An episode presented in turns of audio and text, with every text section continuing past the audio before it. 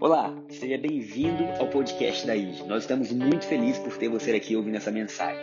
Desejamos que ela entre no mais profundo do seu coração e que grandes mudanças aconteçam. Se você quiser saber mais sobre a nossa igreja, nos conhecer melhor, é só baixar o nosso aplicativo, porque lá nós temos pregações, informações, inscrições e muito mais. Um grande abraço, vamos à mensagem. Aleluia. E aí eu não conseguia dormir, e aí eu fiquei olhando o teto, né? E aí Deus começou a falar comigo sobre Ele, quem Ele é. E aí eu fui liberto. E é interessante falar isso, porque a gente imaginava que libertação tinha a ver com algum tipo de ser espiritual do mal, não é isso? Então quando falava libertação, você já imaginava algo assim acontecendo, e aquela pessoa sendo liberta. Mas nós no Evangelho, quando nós lemos, entendemos, a gente está sendo liberto diariamente. Liberto de pensamentos errados, de padrões errados. E aí eu falei, Deus, onde é que o Senhor quer me levar? E naquela noite, quantos estavam aqui quando eu preguei sobre a voz de Deus? E coloquei aquela música. Eu continuo ouvindo aquela música ainda, gente. Eu amo aquela música. E quando a voz de Deus ressoa no nosso coração, a gente entende. E às vezes uma frase faz sentido, não é verdade? Às vezes é algo tão simples, mas você ouviu aquilo ali e você rapidamente faz com que faça sentido no seu interior. E eu sei que quando eu estava ali, naquela segunda noite, fez muito sentido para mim. E eu falei, eu preciso passar isso adiante, porque eu creio que as próximas estações que a gente vai viver como igreja tem a ver com isso. Mas eu precisava trazer uma base para que vocês pudessem entender, tendo em vista que eu não sou Deus. Sou filho dele, mas não consigo falar tão profundamente como ele fala. Mas eu creio que até o final do culto, o Espírito Santo vai bradar no seu coração. Amém. E você vai sair daqui totalmente mudado. Então, eu dividi essa pregação em 3 partes, como de costume eu faço. E a primeira tem a ver com arrependimento. E Jesus, em Mateus capítulo 4, versículo 17, ele começa a pregar e a desenvolver seu ministério. E a primeira frase utilizada por Jesus, isso no livro de Marcos, Marcos 1 também, ele fala assim, arrependei-vos, porque é chegado o reino dos céus. Então, arrependimento é fundamental para a gente viver o reino dos céus. Nós necessitamos de arrependimento. Não um arrependimento que nós aprendemos, como vir à frente e às vezes chorar no altar e confessar os pecados. Amém, gente, isso é glorioso. Mas o arrependimento vai muito além disso. O arrependimento muda a raiz da nossa vida e a raiz do nosso pensamento. Porque a gente tirar os frutos ruins da nossa vida é bom. Mas se você não mudar a raiz, daqui a um tempo, eles voltam. É como a árvore que você poda e o tempo passa, quando você vê a árvore está grande de novo. Então, arrependimento fala da gente mudar as raízes da nossa vida.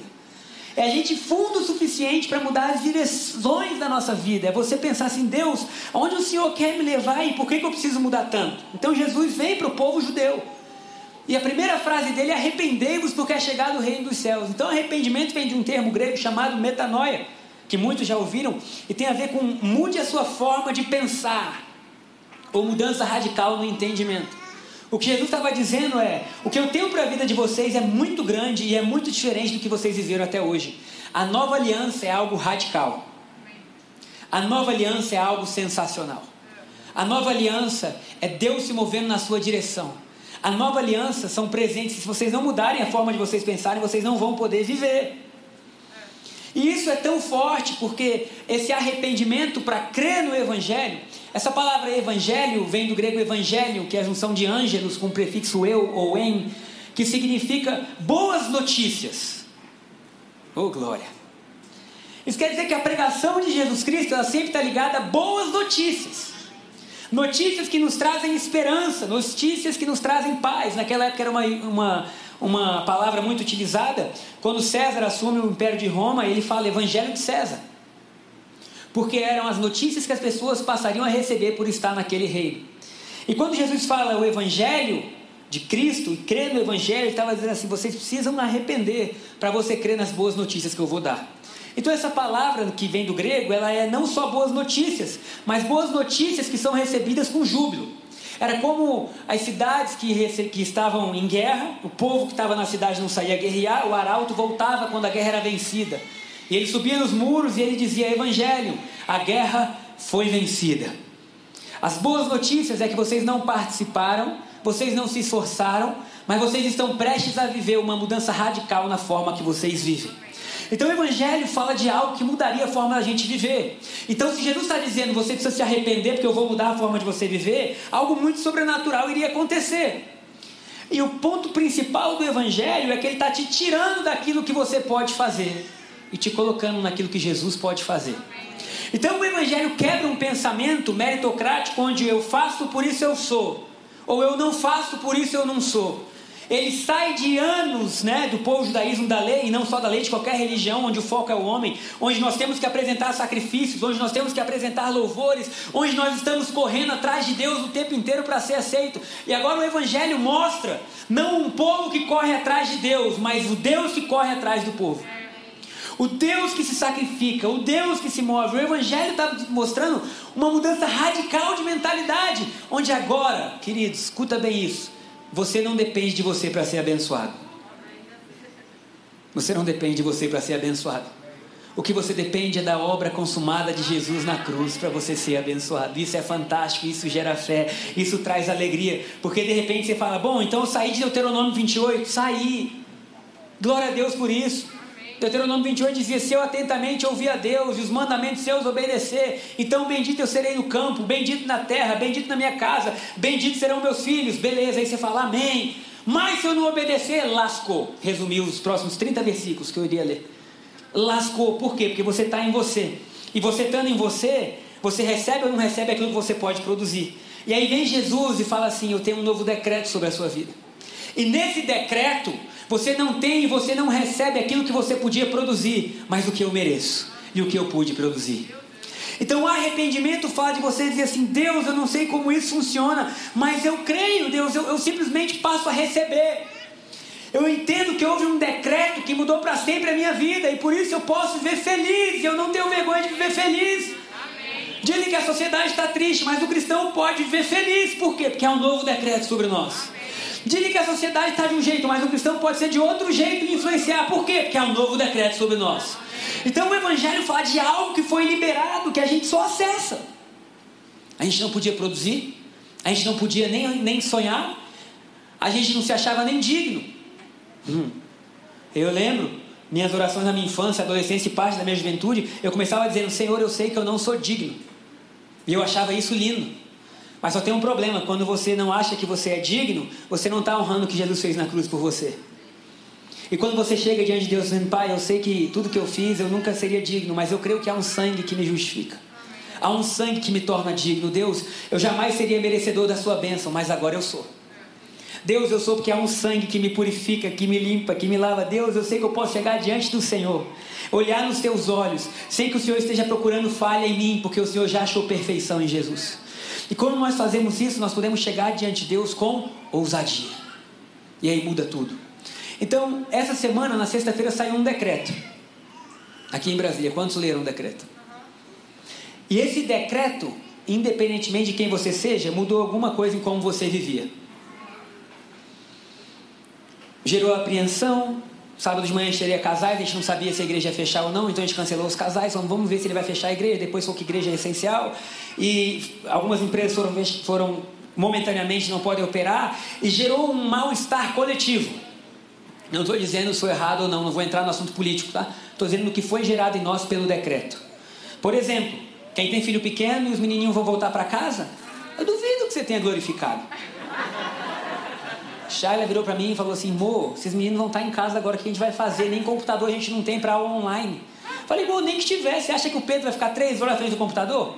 Perigoso ele pegar o computador e jogar longe, porque ele não aguenta, ele é ativo, ele não para. Esse menino come que, ele parece que quando ele está comendo, ele fica para lá e para cá e desce da cadeira. Falei, eu acho que ele não gosta da comida. Um dia desses fomos celebrar no McDonald's, depois corta isso. E a Shala falou assim, ó, dizem que você não pode atrelar felicidade enquanto você come com seus filhos em um lugar que não faz muito bem. Então vamos chegar lá e vamos fingir assim, que alguém morreu. Não, ela não falou isso, eu tô só floreando. Bom, vamos fingir que a gente não tá feliz de comer besteira, gordura, E o decreto tinha saído, eu falei, me dá logo 2 quarteirão, essas coisas assim que não são boas. Mas eu e ela sem fingir nada, assim, sem... Menina, esse menino quando pegou a batata frita, ele virou de cabeça pra cima. Isso é muito bom, mamãe. Aí a Shala, tá vendo, amor, não foi a gente que gerou isso, é a própria criança, já vem com isso de fábrica do céu, deve ter algum McDonald's e comida que não presta muito no céu. Lá a gente não vai precisar de exame de sangue, O sangue de Jesus vai ser tudo, então é mais tranquilo. Mas eu falei, cara, imagina isso, mudou radicalmente a nossa forma de viver por um decreto. Agora, meu irmão, arrependimento fala de você crer mais no decreto liberado na cruz do que qualquer outro. Arrependimento fala de você virar os seus olhos para Jesus e falar assim, eu sei que eu pertenço a outro reino. Eu sei que as coisas aqui podem estar de um jeito e amanhã podem mudar, mas no reino que eu faço parte, paz, justiça e alegria é constante. O reino que eu faço parte não entra em crise. E aí quando você crê nisso, a sua mente começa a transformar. E depois que você se arrepende, você passa a crer em Jesus. Queridos, uma coisa começa a nascer, porque quando boas novas são pregadas, fé nasce. Então o primeiro ponto que nós falamos hoje é um assim, eu nasci assim, cresci assim e não vou morrer assim. Gabriela, nem sempre Gabriela. Porque a música dizia, eu nasci assim, cresci assim, vou morrer assim. A gente não, a gente pode ter nascido assim, pode ter crescido assim, mas nós estamos nos arrependendo. Nós estamos em processo de transformação. Nós estamos olhando o que Jesus fez por nós na cruz. E por isso, queridos, que nós precisamos ler, estudar, ouvir. Meu irmão, semana passada eu saí do céu ao inferno muito rápido. Não sei o que me deu que eu falei, vou ouvir minhas pregações antigas. E a primeira que eu ouvi, eu chorava no carro. E eu dizia, da onde eu tirei isso? E eu falei assim, eu sou o melhor pregador do mundo. Eu estou só compartilhando. Eu falei, gente, meu Deus. Eu estava assim, tão em festa. Eu falei, uau. Caí no erro de ouvir a seguinte. E eu pensei assim, como que alguém sai de casa para ir na igreja com uma pregação dessa, gente? Que pregação horrível. Eu falei, como que eu posso em um dia sair de uma alegria plena para o outro dia estar numa tristeza porque eu não preguei tão bem? Aí eu falei, glória a Deus, porque a minha vida não depende de como eu prego. Glória a Deus que a minha vida depende do decreto que foi liberado na cruz. Glória a Deus porque não é eu agir bem ou mal. Glória a Deus porque não é mais o que eu posso produzir. Glória a Deus porque é o que Jesus produziu e nos entregou como evangelho. Nos entregou como boas novas. Então, queridos, nós precisamos crer que sobre nós há uma chuva de boas notícias. Então, quando você se arrepende, o passo seguinte é você começar a crer. E o segundo ponto da palavra hoje é aquele, certeza. Que é fé. Você já não falou isso? Alguém te pergunta e fala, não, certeza, é fé. Porque a Bíblia fala que o justo vive pela fé. Fé é você viver além do que você pode produzir. Fé é você sair das suas possibilidades, porque se eu posso fazer, não é mais fé, já é realidade. Eu não preciso crer que eu vou me casar, porque eu já sou casado, aleluia. Agora quando eu era solteirão por aí, vivendo as noites, mentira, nunca vivi nada disso. Só vigília e noite de adoração que eu vivia. Noite no monte, como eu contei domingo passado, sei lá quando foi. Aí eu precisava o quê? De crer que Deus podia preparar alguém para mim. Então a fé fala de coisas que você ainda não tem. No entanto, quando a gente fala que o reino de Deus hoje ele é vivido por fé, a gente pode correr num erro, que é a gente se pressionar cada vez mais e mais para ter fé. Alguém já viveu isso? Acontece alguma coisa e você fala assim, eu preciso crer. Eu preciso crer. E aí você tenta crer mais, mas cada vez que você tenta crer mais, você fica mais incrédulo. E aí você força a fé, e você força a fé, você fala, não, eu vou crer. Aí de repente você vai orar e você só chora dizendo, Jesus, desculpa, eu não creio, não. Às vezes eu creio, às vezes eu não creio. Ah, tá, todo mundo é assim, gente. Às vezes eu creio que o Senhor vai fazer, às vezes simplesmente eu não creio mais. Às vezes eu estou vivendo no céu, outras vezes eu estou vivendo só na terra. E aí a Bíblia nos mostra, nos ensina, para todos vocês que estão em casa, eu esqueci de dar bom dia para vocês. Alguém depois pode me dizer quantas famílias nós temos assistindo? No YouTube, depois que vocês puderem, só minha vida para eu saudar cada uma delas. Obrigado, gente, por vocês estarem em casa assistindo. Nós amamos vocês, que a palavra de Deus ministrada seja poderosa para efetuar mudança, transformação e que a casa de vocês seja inundada pela glória de Deus. Amém. E às vezes você crê, às vezes você não crê, mas a Bíblia fala de como a fé nasce. E a fé não nasce por você se esforçar. A fé nasce por você ouvir. A Bíblia diz assim, então ouvir e ouvir a palavra de Deus. Não é toda palavra que você escuta que produz fé. Então, qual é a diferença do evangelho que nós falamos do arrependimento? Porque até então, qualquer religião que tinha, até mesmo a religião que Deus se movia no meio dela, era basicamente conselho, o que você deve fazer para ser, como você deve agir para ser, como você deve fazer. Agora, o evangelho de Jesus fala assim, bom, eu não vou dar os conselhos para você agradar o rei do reino. Eu vou te dizer quem é o rei do reino. O rei do reino é poderoso para pedir tudo que ele quiser, para ordenar tudo que ele quiser, mas ele também foi poderoso para descer e fazer tudo aquilo que ele tinha pedido. E ele mesmo te entregar tudo com boas novas. Então o Evangelho deixa de ser basicamente um conselho e passa a ser boas notícias. Quando nós ouvimos essas boas notícias, fé nasce no nosso coração. Fé é o fruto de você ouvir a palavra de Deus, que é Jesus Cristo. Então, a partir do momento que você crê, eu lembro da história que John D. Lake conta, e ele foi para a África, e na África teve uma feira de religiões, porque a África estava recebendo todas as religiões do mundo, e eles foram fazer uma feira de religiões, toda sexta-feira à noite, começava, se não me engano, 19h ou 20h, e ia até a hora que o sacerdote daquela região quisesse falar da religião. E lá estavam eles, religião após religião, e ele ia anotando o que achava interessante, ia estudando, e ia vendo como Cristo é... Enfim, é maravilhoso.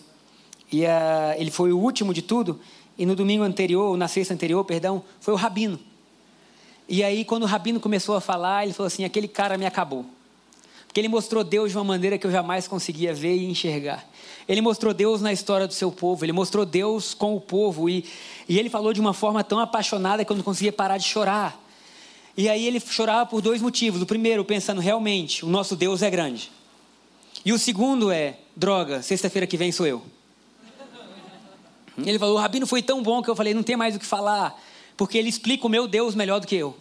Ele explica a história de Deus melhor do que eu. E aí ele chega em casa e ele fala assim: eu passei a semana inteira lendo e estudando, até um dia de madrugada que eu comecei a chorar profundamente e a falar assim: Jesus, me revela qual é a diferença então. Porque ele só tem a velha aliança, nós temos a nova aliança, é o mesmo Deus, por que a nova aliança é superior? E aí ele fala assim: queridos, eu vou... Ele dizendo, né, na aula dele: eu vou revelar o mistério que Deus me disse. É que tudo isso que o rabino falou sobre Deus, agora está em nós. Esse é o Evangelho. Todo esse Deus grande, maravilhoso, poderoso, no Evangelho resolve morar em nós e resolve agir através de nós, e não pelo que a gente tenha feito, porque quem mereceria ter Deus como seu salvador, amigo? Na verdade, ter Deus vivendo com você. Então, se você para para pensar no decreto que foi dado, no arrependimento, é muito simples você pensar o seguinte: o Deus sustenta o universo com a palma das mãos. Esse Deus que sustenta tudo, queridos, tudo está sustentado. A chuva que cai, que evapora, tudo, os pássaros que cantam. Falando da terra, está tudo em harmonia. Quando você vai para o universo, você fala que tem bilhões e bilhões de galáxias, e glória a Deus que elas não se chocam. Aí você vai em Hebreus fala assim: aquele que sustenta o universo com a sua mão, pela palavra do seu poder. Aí você fala assim: esse é meu Deus. Aí, de repente, você vai um pouco mais fundo e você pensa assim: não, ele não é só meu Deus. Essa mesma palavra está em mim. Meu Deus. E se ela está sustentando o universo, será que ela não pode sustentar a minha vida? Será que ela não pode sustentar o meu amanhã? E, de repente, você passa a crer nessas boas novas. E você passa a dizer: eu não entendo muito bem, Jesus, mas eu creio. E a fé, eu coloco que ela tem duas vertentes. A primeira é conhecer. Porque como você vai crer no que você não conhece? A fé é racional. Então, ler é importante, amém? Mas ler aquilo que tem a ver com Jesus, porque tem muita coisa que você vai ler que não vai te trazer fé. Se eu falar para vocês assim: olha, Deus vai se mover poderosamente. Agora, o que nós precisamos para isso é orar 3 horas por dia, ler a Bíblia 4 horas e 17 minutos por dia. Se isso não for uma instrução divina para nós, vai produzir peso. Nós vamos sair daqui com pouca fé, com muita ação, mas com pouca fé. E somente Deus sabe se isso vai produzir alguma coisa. Eu só sei que a gente vai cansar. Uma hora a gente vai cansar. E aí vem Deus e fala assim: olha, agora eu não preciso que vocês façam muita coisa não. Eu só preciso que vocês creiam. E se vocês saírem crendo e confiando e acreditando e colocando o conhecimento de vocês para funcionar naquilo que é meu, naturalmente o desejo de orar vai vir, o desejo de ler vai vir, e eu vou me mover de forma sobrenatural. Então, o que é o conhecimento? Conhecimento é você estudar Jesus. Queridos, o nosso rei deixou um decreto dizendo: vocês são abençoados, vocês são curados, vocês são herdeiros, vocês são livres. Eu sou o pai de vocês amoroso. Não há nada que vá acontecer no mundo que possa alcançar a vida de vocês. A vida de vocês está na minha mão, e eu contei o cabelinho branco e preto que vocês têm. Esse é o decreto que nós temos. A partir do momento que nós começamos a conhecer mais, a ouvir mais sobre Jesus, a fé começa a nascer de forma natural e a gente passa a crer. A partir do momento que a gente crê e conhece, a gente precisa decidir se a gente aceita ou não isso para a nossa vida. Porque o maior problema não é nem crer, é aceitar, porque nós fomos culturalmente colonizados com uma cultura de escassez, de falta, de ter que ralar muito para ter qualquer coisinha, porque dinheiro não cai do céu. Quem já ouviu essa frase? Dinheiro não cai do céu, né? Aí tem várias frases que a gente ouviu tanto, que já faz parte da nossa cultura. E aí vem Deus e fala assim: eu tenho tudo isso para vocês. Aí você fala assim: Deus, eu até creio que você tem. Mas não adianta você crer que Deus tem, você precisa crer que Deus tem para você. Amém. E isso faz toda a diferença. E quando eu falo que Deus começou a me moer, é porque Deus começou a mostrar para mim que às vezes eu sabia que Ele tinha poder, mas não cria que Ele tinha poder para fazer em mim. Ah, meu Deus, quantos querem aceitar um Deus que dá presentes nessa manhã? E aí eu contei um exemplo aqui no primeiro culto, só para mostrar como a nossa mentalidade precisa mudar. A gente precisa de arrependimento, tá? Imagina que você está aqui no culto das 11, bonito, cheiroso. Aí chega um irmão que você não conhece. Aí no meio do louvor ele chega ali do seu lado e fala assim: irmão, ou que você está em casa e alguém te liga, tá? Pode mudar o exemplo que eu estou dando. Ele fala assim: olha, Deus mandou eu te dar meu carro. Quando você foi ver o carro, não era um carro, querido, era um avião que anda. Fala assim: Jesus amado, você... meu Deus, mas por que você vai fazer isso? No mínimo você ia querer entender o porquê. E ele falou assim: não, Deus disse. Aí você fala: mas por que ele disse? Não sei, mas por que eu? Não sei. Quantos teriam dificuldade para receber? Quem não teria? Fala assim: meu irmão, não estou nem aí. Ele veio, recebo. Pode levantar o braço. Amém. Vocês estão à frente no nível de fé. Mas aí você foi para casa. Aí você não sabe nem muito bem como ligar, né? Como é que liga isso, né? Aí você foi para casa. Chegou em casa, sua mulher não veio no culto, que ela foi com as crianças, né? No culto das 9, veio só no das 11. De repente você chegou lá e falou assim: mas o que é isso? Ganhamos. Ela ia pedir explicação. Ganhamos de quem? Por quê? Porque não é normal. Aí tá, e depois de muito explicar, você passou a semana ali, você se adaptou. Chega no outro domingo, 11 horas da manhã, aquele mesmo irmão vem e fala assim: Deus mandou dar para você o carro da minha esposa também. Aí ele fala assim: não, aí não precisa. Não, vocês têm filhos. Você esqueceu? Não, eu tô sentindo, sei lá, eu quero dar. Não precisa nem dizer que Deus mandou, eu quero dar. Tira Deus da história, eu quero dar. Não, mas por que você quer dar? Isso aí não é bom, não. Você começar a colocar um monte de empecilho, não é? E aí, beleza. Depois de muito lutar para receber, porque você não se sente merecedor, e o problema da lei é que ela faz todo mundo não se sentir merecedor. E a graça vem dizendo: não é porque você merece, é porque Jesus quer te dar. Amém. E aí, se a gente não mudar a mentalidade, se a gente não arrepender, a gente vai viver com um banquete à nossa frente, passando fome. E você chega em casa no domingo seguinte, a Shala, já botei você. Sua mulher fala: que carro é esse? Você fala: ganhei. Ela vai dizer: devolve. Não, o que é isso? Ganhei. Enfim, olha a dificuldade já. Isso só 2 domingos. No 3º domingo você está no culto. Você vê aquele irmão e você vê que ele está me olhando para você e você fala assim: ô misericórdia, me blinda. Jesus, me guarda, Jesus. Aí você vê que ele saiu do lugar dele, você já se arrepia e fala: meu Deus do céu. E ele fala assim: olha, agora é o seguinte. Eu tenho uma casa e Deus mandou te dar. Amém. Tem gente que é de fé mesmo. Eu disse assim: mas peraí, não. E não adianta você dizer: não, já mudei, já fui no cartório, já transferi para o seu nome, está aqui só a chave. Como você se sentiria? Está querendo o quê? Não é possível, isso não é normal. Eu não sei se eu me sentiria bem, eu estou sendo honesto com você. Eu ficaria assim: peraí, cara, nem meu pai fez isso comigo. Ele não está aí não, né? Apóstolo, achei que você estava lá fora tomando um cafezinho. Né? Dá tempo de Deus mudar seu coração, aleluia. Assim, cara, ninguém fez isso comigo na vida. Por que esse cara está fazendo? Aí tá, você sai de casa, você chega na sua esposa, aquela história toda. No 4º domingo, você muda o horário que você vem no culto, porque você não quer mais encontrar aquele cara. Você está com vergonha. Você está dizendo assim: não, é muito, eu não quero mais ver. Se ele vai de um lado, você vai do outro. Você assim: eu não quero mais. Por quê? Porque o nível de bondade dele está confrontando o seu nível de merecimento. Está batendo de frente aquilo que você acha que merece com o nível de bondade, e ele não está nem perguntando, ele quer te dar. E aí, o que Deus estava me mostrando? Gabriel, só tem um problema: o seu nível de merecimento é baixo. Ai. E você acha que tudo é muito difícil. E eu quero romper isso. E aquela noite eu fiquei bravo comigo, feliz com Deus. Eu falei: Deus, não é possível, há anos falando disso aí. Deus vai mostrando sempre que a gente está em um processo. E nós chegamos então no último ponto, porque fé é fundamental, tá, queridos? A Bíblia fala em Efésios 1 que nós somos salvos pela fé, amém? Você alcança a salvação liberada porque você creu. Também fala em Romanos 1 que do início ao fim a justiça é tida pela fé. Você crê que é justo, ou seja, a fé ela te dá acesso a algumas coisas. Mas o último ponto que eu quero falar, que é o tema da pregação, é o Deus que surpreende. E é isso que eu quero profetizar sobre a sua vida e a minha vida. O Deus que surpreende. O Deus que pode se mover além daquilo que a gente imagina. Efésios capítulo 3, versículo 20 diz assim: ora, aquele que é poderoso, se puder soltar, Thaís, por favor, aquele que é poderoso para fazer, fazer o que, gente?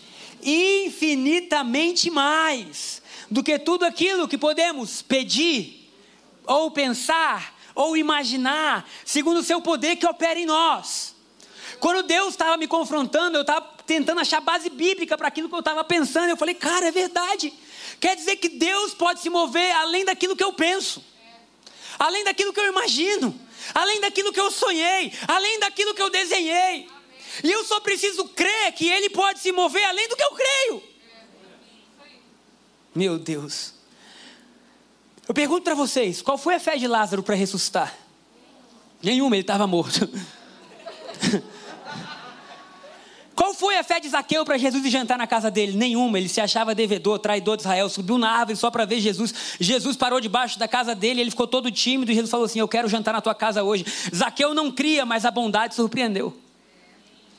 Se você lê Isaías capítulo 64, versículo 4, fala assim, ora, desde a antiguidade, ainda não se viu e ainda não se ouviu um Deus que trabalha por aqueles que nele esperam.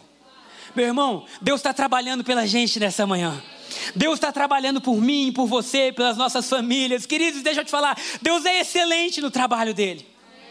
Então se nós cremos e nós continuaremos crendo, a nossa fé não pode estar na nossa fé. Porque nem sempre a nossa fé vai alcançar. A nossa fé tem que estar assim, no que vocês creem? Em Jesus. Mas o que mais? Em Jesus. E o que mais? Não, só em Jesus. E o que isso quer dizer? Isso quer dizer que tudo que Ele quiser fazer, a gente crê. Mas a gente não tem ideia do que Ele pode fazer. Por quê? Porque Ele é Deus que surpreende. Ah, meu Deus. Eu lembro que uma das coisas que Deus me falou naquela noite, que foi bem simples, mas que eu me emocionei, foi assim, Gabriel, será que você pode sair da minha frente?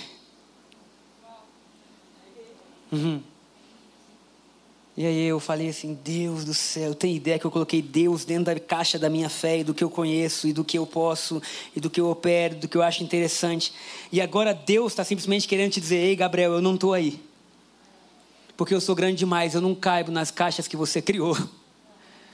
E eu posso fazer infinitamente mais do que um dia você pensou. Infinitamente mais do que um dia você desenhou.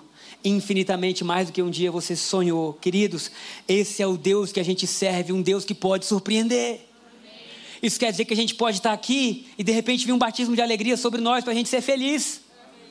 Porque, queridos, hoje tem tanta gente triste que parece que quem está feliz tem algum problema. Você vai entrar na casa das pessoas, ah, você não sabe o que aconteceu comigo, aí vem um problema, aí vai o outro um problema, você fala, Jesus, não posso nem abrir a boca, porque eu estou me sentindo mal de dizer só que eu estou feliz. Por que motivo? Porque eu tenho um novo decreto sobre a minha vida liberado pela cruz. Um decreto que mudou radicalmente a minha forma de viver. Um decreto que ampliou a minha fé. Um decreto que diz que em todos os dias da minha vida eu vou estar seguro, eu vou estar pleno. E quando minha vida acabar, simplesmente eu vou subir. Tendo dito isso, não vou falar disso não. Não vou falar não. Não vou não, não precisa não. Não precisa não. Fala, pastor. Cadê Cadu? Tá lá, parabéns pelo filhão. Acabou de nascer, vamos aplaudir, Jesus, as criancinhas que estão nascendo. Bom te ver, dá beijo na Bruna. Então Deus nos leva a crer que Ele é o Deus que surpreende. Em 1 Coríntios capítulo 2, versículo 9, diz assim, ora, o que nem olhos viram, e nem ouvidos ouviram, e nem jamais penetrou no coração do homem. É isso que Deus preparou para aqueles que o amam. Queridão, eu vou repetir, nem olhos viram, nem ouvidos ouviram, nem jamais penetrou no coração do homem aquilo que Deus separou para você, que Deus separou para mim, que nos deu gratuitamente pela cruz. Amém. O que nós precisamos? Metanoia, arrependimento, mudança, transformação. Simplesmente dizer, Jesus, nós cremos. Eu lembro do Lucas essa semana, fui buscar ele no colégio e ele falou assim para mim, papai, qual é a surpresa que a mamãe está preparando para mim? Aê, cara, você chegou na hora. Machucou. Tô contando seu aniversário, filhão. Quer vir aqui em cima com o papai? Quer vir? Olha aí, ó, isso. Já leva o celular da mamãe de brinde. E aí ele falou assim pra mim essa semana. Você lembra disso? Falou assim: papai, qual é a surpresa que a mamãe tá preparando pra mim? Saindo do colégio dele. Você lembra disso? Uhum. E aí eu falei assim: filho, eu não tenho a menor ideia, cara. Aí ele: você precisa descobrir. Eu falei: mas eu de verdade, eu não tenho a menor ideia, eu não sei. Papai ficou trabalhando o dia inteiro. E aí ele falou assim: ela está preparando alguma coisa para mim. É o meu aniversário. E ele está fazendo aniversário hoje, hein? Né, filhão? 6 anos. Já está grande, maduro. E aí, assim, ele tinha tanta expectativa naquilo, cara, que eu comecei a ser tocado por Deus. E eu falei assim: Deus, me faz de ser de novo uma criança diante de Ti. Me faz estar vivendo e pensando assim: qual é a surpresa que o Senhor está preparando para mim? Talvez eu não consiga nem alcançar, eu não consiga ver, eu não consiga tocar. Deus, só faz um favor, prepara a surpresa para mim. Porque eu creio que Tu és mais bondoso do que eu posso merecer. E eu não quero que o meu merecimento seja um grau de rejeição ao que Deus está fazendo. Cito um outro exemplo em relação à vida do Lucas. Pode sentar com a mamãe. Obrigado, cara. E assim, hoje, os avós dele podem dar para ele mais presente do que eu e a mãe. Não tenho vergonha de falar isso. Eu oro para que quando eu for vô, eu possa dar mais presente para os meus netos do que o Lucas pode. E eu estava orando e eu falei assim: Deus, mas me fala mais sobre isso. E é interessante como Deus às vezes se inclina, né? E ele falou assim: finge que eu sou seu vô. Porque, gente, esses meninos, sério, eles nasceram, tinha presente, eles não sei o quê. Eu falei assim: Deus, nos leva a entender que o Senhor simplesmente é presenteador. Hebreus fala assim, Hebreus 11, versículo 5, se eu não estou enganado: ora, aquele que se aproxima de Deus necessita crer que Ele se torna presenteador dos que o buscam. Meu irmão, as boas novas é uma atmosfera onde Deus está trabalhando por nós, onde Deus está preparando presentes que os seus pais não poderiam dar, que os seus avós não poderiam dar, que os seus tios não poderiam dar. E o que nós fazemos com tudo isso? Simplesmente abrimos a nossa vida para receber. E nós dizemos: Deus, nós vamos agir como o Senhor quer que a gente faça. Nós vamos abrir a nossa vida e nós vamos ser felizes. Eu declaro, meu irmão, que nós vamos ser uma igreja que celebra a vitória do irmão. Amém.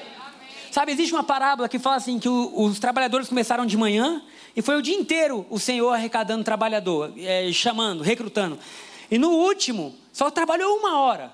E ele começou a pagar dos últimos para os primeiros. E quando os primeiros viram que o Senhor tinha dado a mesma quantia que tinha acertado com eles, pensaram: bom, se ele deu o que tinha acertado com a gente, porque ele só trabalhou 1 hora, ele deve aumentar o que é nosso. E no final, que eles receberam a mesma coisa, o Senhor falou assim: por que vocês estão tristes se eu fui justo, se eu paguei o que eu prometi?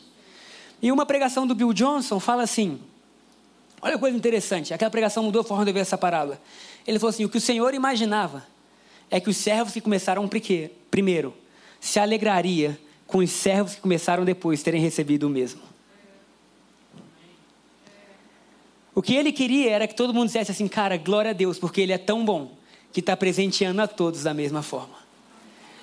Meu irmão, eu oro para que o que aconteceu comigo, eu lembro que eu fiquei pensando nisso que eu estou pregando para vocês hoje, e eu me vi em estado de choque. Em estado de choque mesmo. Eu me via sentado nos lugares e as pessoas perguntando assim: o que aconteceu com você? Está tudo bem? Eu: não, está tudo ótimo, mas eu não estou conseguindo explicar o tamanho da bênção de Deus na minha vida. Eu estou em estado de choque não porque aconteceu algo ruim, mas porque está sendo tão maravilhoso que eu não consigo explicar. Eu oro para que a gente, como igreja, entre numa atmosfera divina onde Deus faça mais do que aquilo que a gente esperou. Onde Deus se mova além do que aquilo que a gente planejou. Onde a gente só diga assim: cara, isso não tem nada a ver com a gente, isso é Deus. Posso dar um último testemunho rápido? Recebi um amigo meu, fez aniversário ontem. O nome dele é Pedro, o nome do meu filho mais novo. E ele falou assim: preciso de uma vaga para o culto. Falei: já era. Não tem mais vaga. Aí ele: desde quando? Eu falei: desde quinta. Aí ele: rapaz, você tá bom, hein? E aí eu lembro que eu li aquilo assim, eu falei assim... Escrevi para ele assim: meu irmão, as pessoas estão com fome de Deus. Deus está se manifestando. Nós temos uma igreja que é poderosa, que se ama. E eu terminei dizendo assim: pode ter certeza, tem pouca coisa a ver comigo. E tem tudo a ver com Jesus. Tem tudo a ver com Jesus. Quando Jesus fala arrependei-vos, Ele está dizendo: muda a forma de você pensar, porque senão você vai limitar a minha bênção. Eu preciso que você creia. Eu preciso que você sonhe. Eu preciso que você desenhe. Mas eu preciso mais. Eu preciso que você creia tanto em mim, que você simplesmente dê lugar para eu agir. E que você creia que além do que você sonhou, desenhou e imaginou, eu posso me mover. Queridos, como eu falei, que a nossa fé não seja fé na fé, porque nem sempre a gente consegue crer, mas que nós creiamos tanto em Jesus e na sua bondade, que essa bondade nos leve a viver o que a gente jamais imaginou.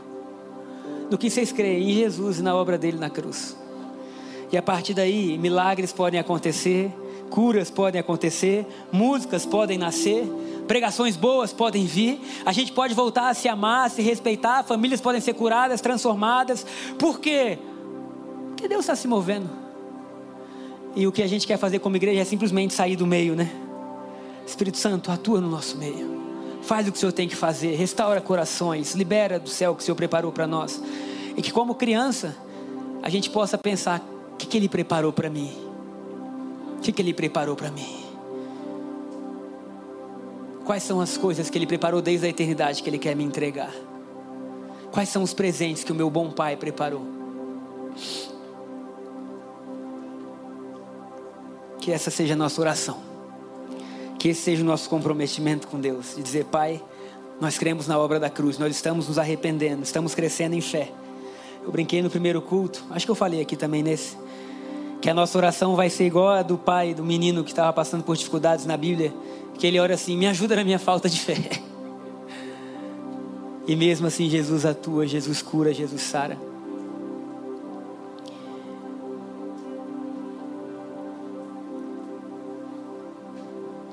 Quantos querem ser surpreendidos por Deus? De verdade, de verdade. Quantos querem dizer assim: eu sei que isso não tem nada a ver comigo, é mais do que eu pensei, é mais do que eu imaginei, é mais do que eu sonhei, é mais do que um dia eu pude ver. Vamos ficar em pé, vamos orar? Eu vou fazer duas orações, tá, gente? A primeira é para Deus aumentar a nossa fé. Quantos querem isso? Aumentar a nossa fé em Jesus, no nome dEle, do que Ele pode fazer. Aumentar o nosso conhecimento, a nossa aceitação. Essa vai ser a primeira oração. Mas a segunda oração vai ser para Ele nos surpreender. Boas notícias, que alegram, que renovam, que trazem esperança. Queridos, a gente não pode ficar mais triste com a notícia do governador do que com a notícia do nosso rei. Não pode.